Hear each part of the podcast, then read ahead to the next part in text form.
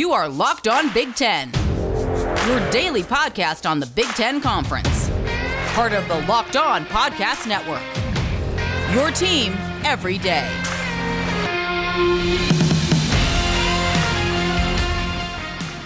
Hello, everybody, and welcome to the Locked On Big Ten podcast, a part of the Locked On Podcast Network. I'm your host, Ben Stevens. It is Wednesday, November 18th, and we have made it to the halfway point of the Big Ten football season. Four weeks in the books, four great, glorious weeks of Big Ten football to go. And as we look ahead to what we are coining Showdown Saturday in the Big Ten, week number five, we are joined from the jump of today's episode by Connor O'Gara. He is a senior national columnist for Saturday Down South and Saturday Tradition, focusing on all things Big Ten. And that is our focus today, Connor, as we get ready for what will be probably the most impactful weekend of Big Ten football all year long. But first and foremost, thank you for joining the Locked On Big Ten show and making your debut here.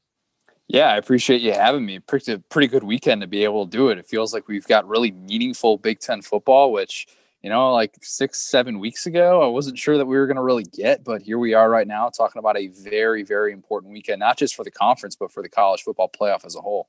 Yeah, this is really like a Big Ten semifinal as they look to the national landscape for the college football playoff. And of course, we are talking about the two biggest monumental games of the weekend that we have in Showdown Saturday that will decide the Big Ten East and the Big Ten West virtually. We have on the East side Ninth ranked Indiana visiting third ranked Ohio State. And on the West, 10th ranked Wisconsin visits 19th ranked Northwestern. Those games will decide the races most likely in the East and the West. So, Connor, let's start in the East. As you look at that game between Indiana and Ohio State, at this point in November, Ohio State's probably toughest test wouldn't come against the Indiana Hoosiers, but that's where the Buckeyes and the Hoosiers find themselves in 2020. What stands out to you about that game that might decide who is the champion in the Big Ten East? Well, I mean, I'll I'll be honest with you. So I'm an Indiana grad. Like okay. I, I experience Indiana football through and through, and I've made the joke many a time. Yeah, you know, my football or my school didn't have a football program. I just went to a basketball school. And when you say ninth ranked Indiana Hoosiers. I, I, I have to stop myself and I'm like, wait a minute, that is actually reality, as is kind of the case for all things 2020. You're struggling to deal with reality. But you look at this game, and I love what Tom Allen came out and said. You know, we we take it as a slight that we're a 21 point underdog in this game when we have done everything that we possibly can to set ourselves up for this opportunity in this game. At the same time, what Indiana is facing right now is a quarterback who is playing at such an elite level that I don't think we've fully given it credit. What Justin Fields has done week in, week out is simply remarkable, and it's being overlooked because obviously he set the bar extremely high for himself last year. But man, if you watch this guy, he's different. He he really, really is. The on-target throws are just at such an exceptional rate. I think it was Bill Landis who had this great breakdown. If you look at the incompletions that he's had this year, they're on like throwaways or or times when you know he's been totally like flushed out of the pocket and it hasn't actually been like a contested pass. And of course, the one that he had in the opener, the lone incompletion that he had against Nebraska in the end zone was still a dime. I mean, that right. is the the type of level that he's playing at right now. And I think for Indiana, that's obviously really difficult to be able to stop for four quarters. And everybody knows about the history. I mean, Indiana has a was it 25 meetings in a row that hasn't been able to beat Ohio State. The last time that happened was before I was alive, and it was a tie. I mean, like that that shows you kind of where the these two teams are. So at the same time, though, I, I love I love storylines like this. It's great that we're going to get to see Indiana kind of have this showcase game where even if they lose this game, it's still a week of talking about Indiana as a legitimate top ten football team.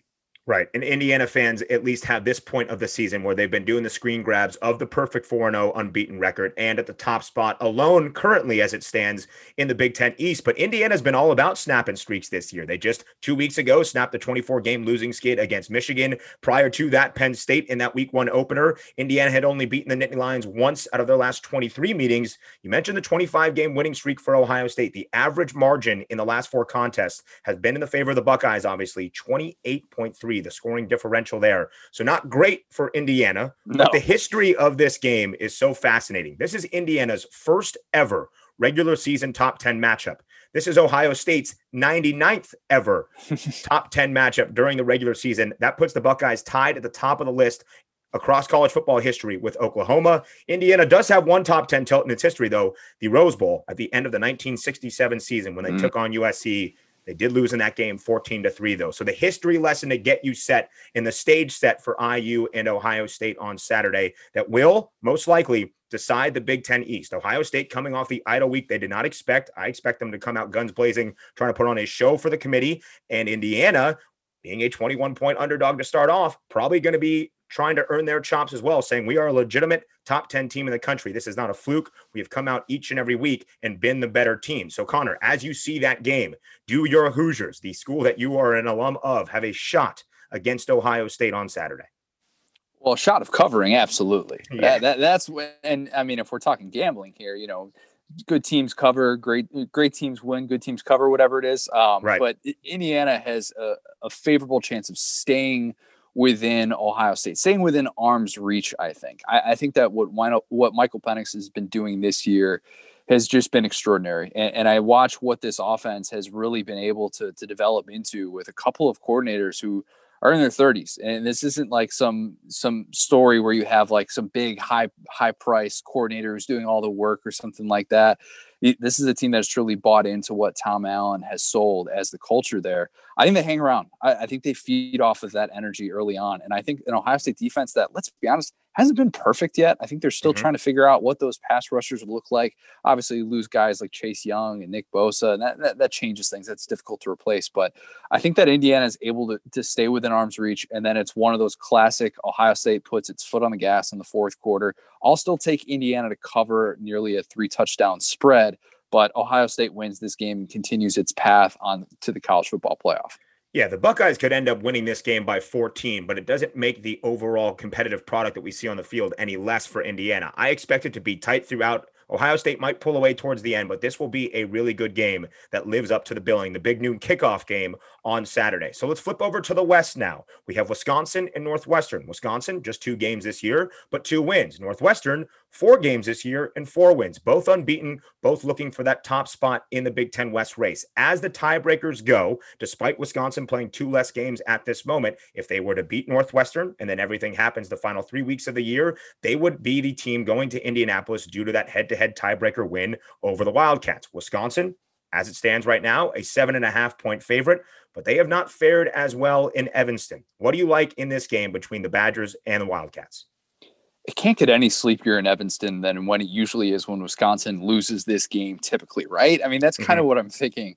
Uh, you look at Wisconsin and what they've been able to do in a very small sample size, of course, but I think what's different about them compared to years past is they they now have this rushing attack that's extremely diverse. It's not just oh we're going to feed the ball 25 times, 30 times to our go-to back and hope that everybody is able to kind of hold up they really do a lot of different things in the ground game and even getting somebody like Danny Davis involved. I, I, like the diversity that they have in the ground game to where I think the floor of this offense is just different than what it's been. And Graham Mertz, everybody's going to talk about him and you know what a big opportunity he has in this year and everybody's excited to see what he was capable of against michigan didn't really have to do a whole lot against yeah. michigan and they still rolled in that game wisconsin is trying to also play for a shot at the playoff here and that's what gets lost in the shuffle they have all the motivation in the world against a Northwestern team that isn't sitting there, it's, you know, with some two and two record or something like that.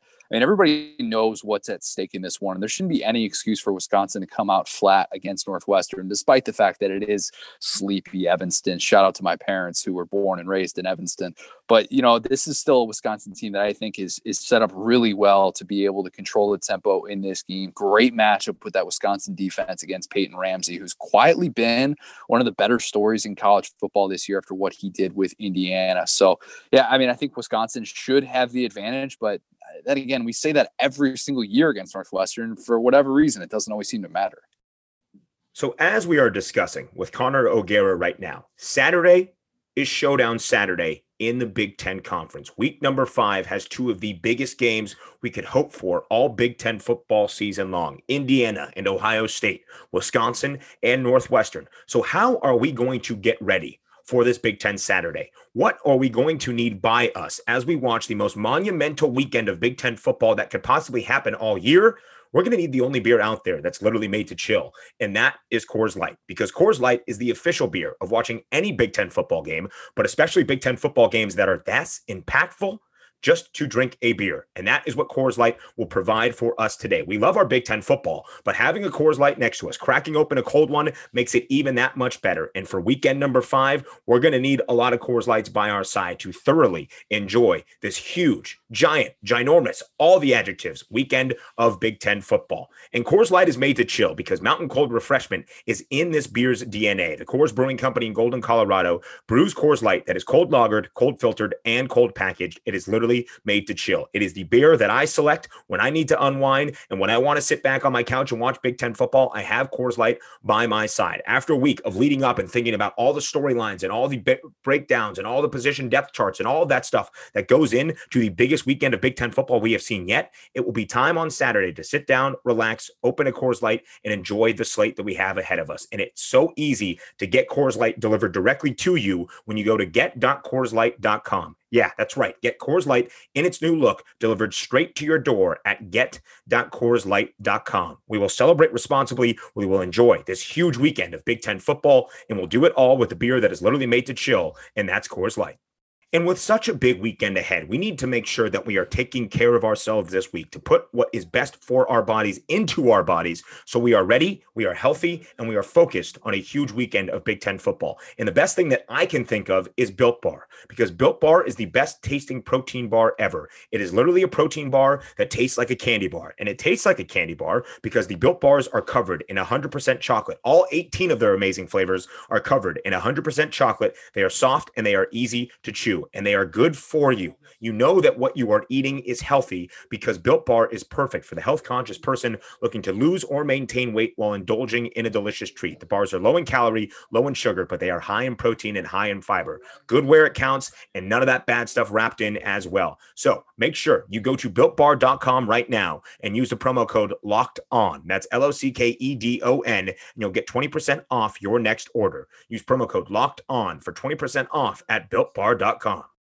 and Wisconsin, when they head to the banks of Lake Michigan and Evanston, Illinois, has not fared as well as of late. The last six meetings in Evanston, Wisconsin, just one in five. Northwestern has the clear advantage there. Your parents might know some things about the agriculture this time of year in Evanston, Illinois. That grass at Ryan Field on Saturday Oof. is probably going to be knee high. I expect a classic Big Ten game where you put a run game of Wisconsin against a great defense in Northwestern that has been so impressive this year. And Wisconsin's defense has kind of been lost lost in the fold as well. They have looked great against Illinois. Of course, that offense maybe not the most prolific, but also great again this past Saturday against Michigan. And then you've seen what they've done on the offensive side of the ball. You talk about the variety they have in that backfield. Four rushers this past Saturday against Michigan, 65 yards or more for the Wisconsin Badgers. They're starting to find what tunes in for them. Do you have a pick in that game, both against the spread and who you think is the outright winner that will have the best stakes at the Big Ten West?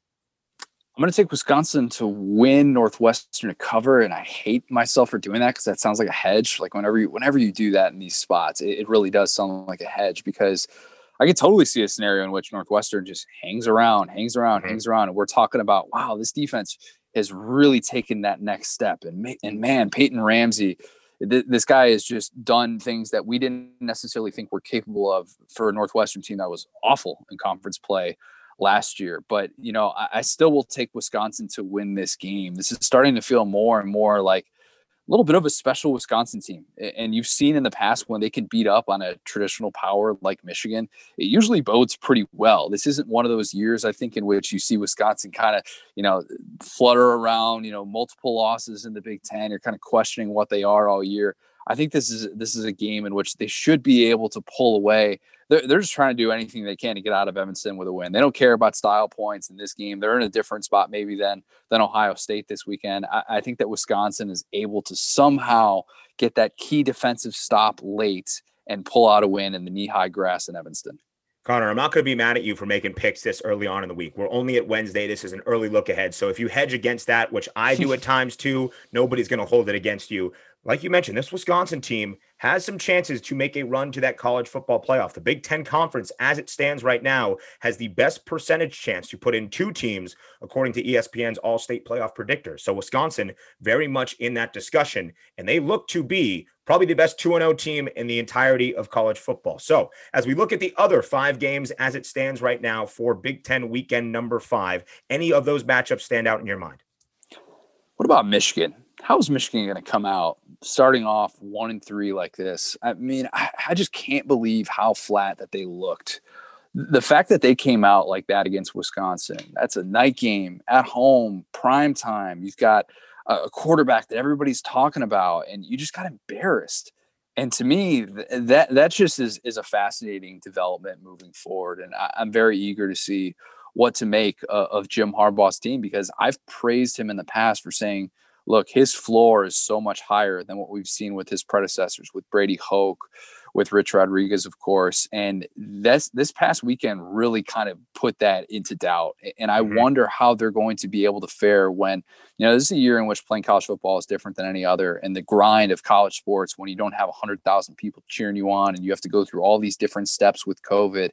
And when you realize that you're out of it and there's not that non conference game where you're all of a sudden going to feel good what what can we expect of Michigan moving forward? Because it just kind of seems like a bit of a coin flip. And then probably the same thing for Penn State. Maybe they get a little bit of new life making a quarterback switch there. But I, I think that these are two programs that we had just such different expectations for this year. And it's not so much about the opponent right now with them. It's how are they going to legitimately show up and play for 60 minutes because neither of those teams have really been able to do that yet. And for two coaches who are considered, you know, two of the top three, four coaches in the Big Ten, you could definitely say, I, I think that this is a very telling week ahead for both of them. I think that's a great point because when you're in this season, when you only play eight games in the regular season and that possibly one extra game in Big Ten Champions Week, and your goals now for both Michigan and Penn State have been zapped. Sure, everybody can qualify for a bowl game and maybe they get there and there's some motivation, but throughout the rest of this Big Ten season, what are you going to do? Especially if you're a Michigan team this week that's lining up against Rutgers. And right now, the yeah. Wolverines are a 10 point favorite, but I don't even know how I feel about that spread. I think the Scarlet Knights might have a shot in this game. And if you would have told me that three weeks ago, I would have said you're crazy. I just wonder where that motivation will stem from. And now the narrative around Michigan, as it might be rightfully so and deserve for Jim Harbaugh is going to be about his job and his job security moving forward. And that's always going to be the conversation that circulates around a Michigan team that struggles. That may be not the case for Penn State right now, but they have never started 0 5 in their football program's history. They are on the brink of doing that this weekend against an Iowa team that has won two straight. The Penn State offense has just baffled me. You bring in Kirk Ciarrocca, who is the talented offensive coordinator from Minnesota, who had that RPO system working so well for the Gophers last year, and you thought he would have some of those same athletes in place with both Sean Clifford, whoever Penn State put in their running back room, and then talent on the outside with Jahan Dotson and Pat Freiermuth. And it has been anything but 72nd in the country in expected points added per play, which is a metric that obviously tests how explosive your offense is. Penn State has been anything but that this year. The offense has struggled. They have not looked great overall. Nebraska was able to give them over 500 yards this past Saturday and still somehow found a way to win that game. Those aren't things you would expect. If a team puts up over 500 yards of total offense, generally they're going to be the team that comes out on top. That was not the case this past Saturday against Nebraska. I leave my head scratched when I'm thinking about Penn State and both Michigan.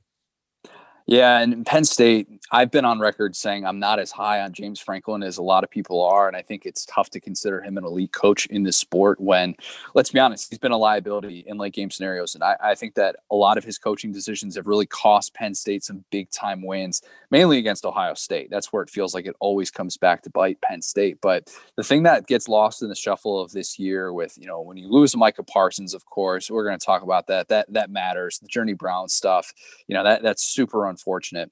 I think this team looks different with Noah Cain out there. I, I, am so high on him and what he was going to become this year. And he's somebody that, you know, I, I went down to IMG Academy a couple years ago and did a story on he and Trey Sanders and that, that great backfield there and learned some incredible things about him and, you know, l- learned the story about how, you know, he wanted to go to IMG Academy and handed them, handed the coach, you know, after his sophomore year of high school, a resume with all of his, all of his accomplishments, very few of which were football.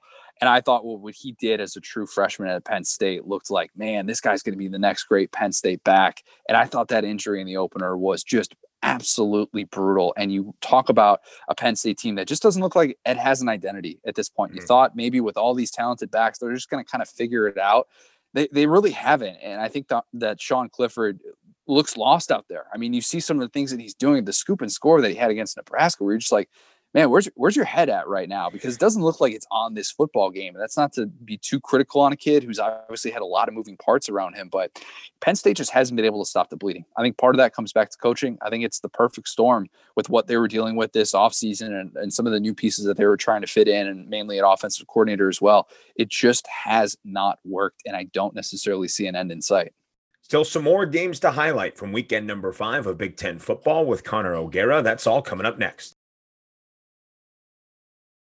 March Madness is right around the corner. If you want to win your office pool, you need to stay caught up with all the college basketball action with the Locked On College Basketball Podcast.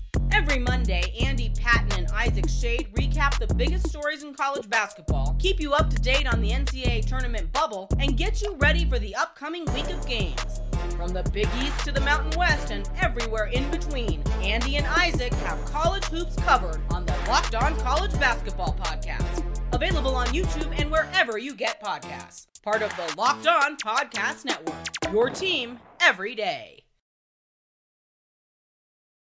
Another couple of the games that we're looking forward to here in Big Ten weekend number five. Another Friday night game for PJ Fleck in the Gophers, Minnesota's third Friday night game in the past four weeks. They get a Purdue team coming off Purdue's first loss, but they are still very much a factor in that Big Ten West race. We are scratching our heads about Penn State and Michigan. Are you scratching your head, Connor O'Gara, about this Minnesota team we've seen so far this season? Yeah, and my brother, who writes for, for our uh, our site as well on Saturday Tradition, he said Minnesota is the most baffling team in the Big Ten this year. He just cannot figure them out on a week to week basis. And you know, you go you go into this season thinking, all right, you know, they got Rashod Bateman back; they're going to be good. This is still a, a, team that has Tanner Morgan at quarterback. Yeah, you lose your offensive coordinator, that's important, but you know, you're so strong up front on the offensive line. You should be all right. You've got capable backs. And then you look up and you realize, oh man, this team lost everything on defense and they can't stop anyone. That Maryland mm-hmm. game was telling. And that first game against Michigan, we're thinking this is just a different Michigan offense. And right. wow, this is going to be fun with Harbaugh, Joe Milton. And then that second game with Maryland, it really sunk in. Oh, this team just doesn't really have much of a chance. And I think there's been too much pressure that's been put on this offense. I can't really figure out Minnesota either. I, I think that they're a team right now that offensively, I think they're probably better than what some of the numbers are showing, but it's just been they've been put in some really tough spots early on. And then Purdue, go figure that they've been able to get off to this start despite the fact that the Rondale Moore stuff remains a mystery. We don't expect him back anytime soon. I, I don't know if he's hurt. I don't know if he's opting out unofficially or what the deal is, but you know, Jeff Brohm just continues to scheme guys open and it doesn't really matter. And you've got David Bell. So yeah, I mean, I, I think that Purdue should should rightfully be favored and should be able to cover a three point spread in a game like that. When, you know, if I'm picking Jeff Brohm to be able to scheme guys open against that Minnesota defense, I think that's a tasty matchup. It's a lot like last Friday's game for the Floyd of Rosedale when Iowa was a three and a half point favorite as they headed into Minneapolis. I would like Purdue in this one. I expect because of that porous Minnesota defense, the Boilermakers are going to put up a lot of points on Friday. So, six of the seven games, let's just wrap it up. It might not be the most appealing to our eyeballs. Sure, it's Maryland and it's Michigan State on Saturday, but Maryland, after an idle week, still sits at two and one. They're looking to come back. Taulia Tagovailoa over 670 yards in his past two games, six touchdowns in those two games as well. Are you impressed by what you've seen out of the Terps, especially after that week one opener against Northwestern when it seemed like this was going to be a very long year for the Maryland Terrapins? Absolutely. And the Taulia Tagovailoa thing, you know, it's interesting because you know I follow very I follow Alabama very closely and watching that situation unfold and you know there was a, a, bit of a quiet belief that he wasn't going to be around for long at Alabama, I'll just say that. But you watch what he's been able to do at Maryland, despite the fact that, you know, he didn't get that full offseason. He didn't have a normal spring to be able to get right. on the same page and it's been darn impressive. And, and, I, you know, as, as a fellow younger brother who has dealt with a, you know, I had an older brother who's in the spotlight like that. I'm sure he gets sick of it too. But he looks like he's playing with a chip on his shoulder, and that's a team that I think a lot of people were understandably discounting coming into this year, saying that offensively they're in a world of hurt. I mean, the guys opting out, just depth issues. It was going to be a really, really tough uphill climb for Mike Locksley in year one, but they kind of look like they found their offensive identity. And I love the way that he can make plays when things break down. That's the biggest question I had about him coming into this year was was he really going to be able to do that at this level because he didn't even do that as much in high school he was more of a kind of a scramble move the feet to be able to throw downfield and now that he's been able to incorporate the running game as well it's fun. It's fun to be able to see this, and you, you know, you think that he's a, a budding star in this league potentially, and I'm, I'm excited for for what Maryland is able to do in, in 2020. If you have a quarterback, you have a chance, and I think we've seen that play out so far, and that's why they've been able to surpass some of these low expectations. I mistakenly said that was our seventh and final game. We briefly touched on Nebraska and Illinois, but as two guys yep. that used to live in the Cornhusker state, we got to dive in a little bit to the Big Red. Speaking of finding a quarterback, it looks like Luke McCaffrey will be that guy for the Huskers moving forward. They get Illinois this week, both teams coming off of their first win. Do you like either team in this scenario? I think Nebraska after starting one and two, still has a shot, a roundabout shot of being in contention for the Big Ten West race, depending on what happens with Northwestern and Wisconsin this weekend. Quietly, this Nebraska defense has been good. I know we've made a lot about the quarterback situation and oh, what's going to happen? Are they going to be able to get you know Wan'Dale Robinson the, the touches that he deserves? And, and what's this this downfield passing attack is going to look like. Quietly, the Black Shirts have actually been pretty good this year. I came away impressed from what they did against Ohio State in a game where they mm-hmm. let up 50 plus points. I actually thought that they made it more difficult on Justin Fields than it could have been. And I'm not normally the guy to say that or to give Nebraska more credit than it deserves. But, you know, I, I think in a matchup like this, you've got to like your chances at home against an Illinois team that has just been brutal with Lovie Smith. I, I think that Luke McCaffrey gives this team an identity that it hasn't had. And I wonder about that decision with Scott Frost, what that was behind closed doors with Adrian mm-hmm. Martinez when he realized he finally had to make that move because you saw him play Adrian Martinez in the Northwestern game a bit longer than what we were expecting.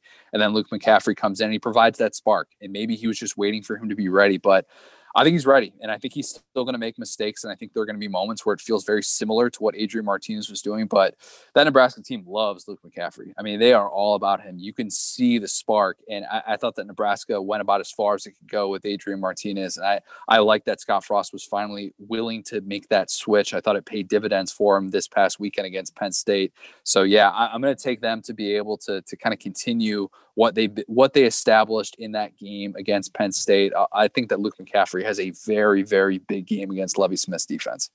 Scott Frost said it. Despite Penn State struggling this year, yes, the only winless team in all of the Big Ten Conference, to get a win over that name brand opponent was important yeah. for the program, for him, for the entire state of Nebraska. And as you watch that Cornhusker team this Saturday, remember a lot of those guys out there on offense right now are very, very young, sophomores and freshmen that have been thrust into these experiences and now getting a lot of Big Ten playing time. So even if it's a struggle this year in 2020, the future in Lincoln, Nebraska, I think we've been saying that for three years, looks pretty bright for the Huskers. Regardless, that that is how the weekend five slate looks for the Big Ten Conference. And joining me to give us an early look ahead has been Connor O'Gara, an SEC guy and a Big Ten guy. But our focus was the Big Ten today, and he brought it the insight, the analysis, all of that to get you set with an early look at week number five. Connor, thank you very much.